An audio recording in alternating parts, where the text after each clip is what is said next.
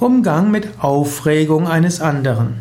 Vielleicht ist jemand anders aufgeregt wegen irgendetwas, vielleicht positiv aufgeregt, vielleicht ängstlich aufgeregt. Wie gehst du damit um?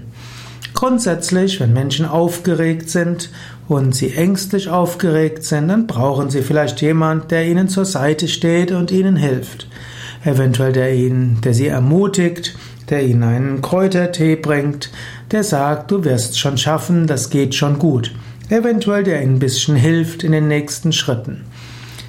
Falls jemand positiv aufgeregt ist, dann braucht er jemand, mit dem er seine Freude teilen will.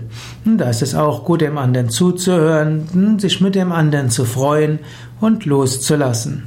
Und manchmal ist es auch gut, der ruhige Pol zu sein. Aber sei vorsichtig. Wenn du zu ruhig bist, dann wirst du schnell als herzlos gelten.